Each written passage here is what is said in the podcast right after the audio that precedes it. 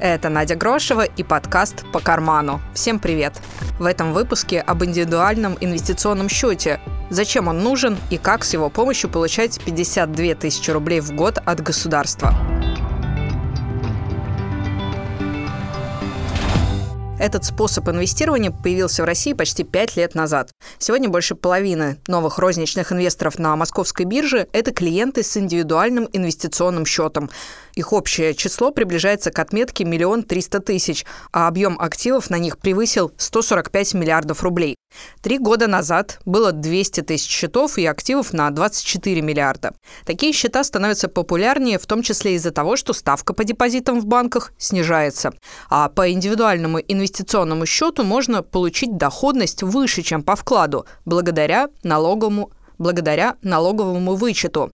При этом риск при этом риск можно самостоятельно регули... При этом риск можно самостоятельно регулировать. Например, сделать так, чтобы он не превышал риск по банковскому вкладу. Каждый россиянин может открыть один такой счет. Индивидуальный инвестиционный счет или ИИС – это брокерский счет с особым налоговым режимом. Он бывает двух видов. Один позволяет вернуть 13% суммы, внесенной на счет. Второй освобождает от налога прибыль от операций с ценными бумагами. Теперь по порядку.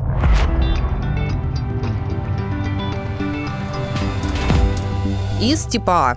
Он дает право на налоговый вычет. Если до конца года внести на такой счет до 400 тысяч рублей, то в апреле следующего года можно будет вернуть 13%, то есть 52 тысячи рублей. Можно внести сумму поменьше, можно и больше, максимум миллион рублей в год. Но максимальный возврат налога все равно 52 тысячи рублей в год. Претендовать на налоговый вычет могут не все только те граждане России, чей доход облагается по ставке 13%. То есть наемные сотрудники, за которых работодатель платит налог на доход физических лиц в бюджет. Иностранные наемные сотрудники и россияне, зарегистрированные как индивидуальные предприниматели, самозанятые, на налоговый вычет претендовать не могут. Есть еще одно ограничение. Деньги на счету необходимо разместить на три года. Но каждый год можно вносить новые, с которых тоже получать налоговый вычет. На деньги можно купить, например, облигации федерального займа и за счет купона и налоговой льготы получить двузначную доходность. Если открыть ИИС типа Б, он дает возможность не платить 13% с прибыли, которую владелец счета получит, по итогам трех лет и более, но за исключением, естественно, дивидендов. Открыть ИИС можно у любого брокера. Банки тоже дают такую возможность, но по факту счет будет открыт в брокерской компании, которая входит в банковскую группу. Причем открыть можно как в отделении банка или брокера, так и дистанционно в приложениях. Например, Сбербанк Инвестор, ВТБ Инвестиции или Мой брокер от БКС. По закону никакого ограничения или минимального порога для открытия счета нет. Можно открыть счет, а деньги внести позже, даже через год. Если какой-то банк или брокер устанавливает минимальный лимит, лучше от него уйти к конкуренту.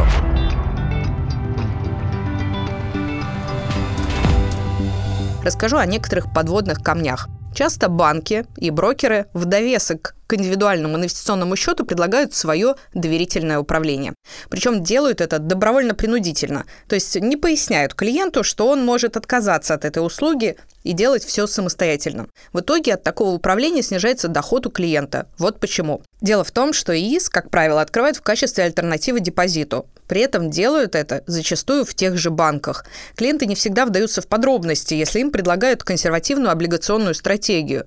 На деле оказывается, что помимо самого договора на открытие ИИС, клиент подписывает договор на доверительное управление, и в итоге управляющий покупает вместо облигаций ПИВ, это корзина облигаций. Вроде бы отличий мало, но дьявол, как говорится, в деталях. Как показывает практика, такая корзина в среднем показывает доходность, которая не сильно выше доходности по ОФЗ. Но за управление ПИФ берет комиссию, которая может достигать почти 3% в год и не зависит от результатов управления. А ведь это почти треть всей доходности ОФЗ. Доверительное управление – хорошая практика для консервативного клиента, но когда обещают одно, а получается совсем другое, то это уже недобросовестно. Если клиент понял, что купил не то, что собирался, лучше не стесняться и писать жалобу в Центробанк. Регулятор точно на стороне клиента и брокера-нарушителя накажет. Чтобы не платить лишнюю комиссию, лучше открыть ИИС не в управляющей компании, а в брокерской и купить банальные облигации федерального займа. С учетом размещения на три года лучше выбрать выпуск с погашением в 25 2021 году. Тогда, даже если на рынке в ближайшие 2-3 года будет просадка, то по окончанию срока вы получите обратно вложенные деньги и купон, то есть доход.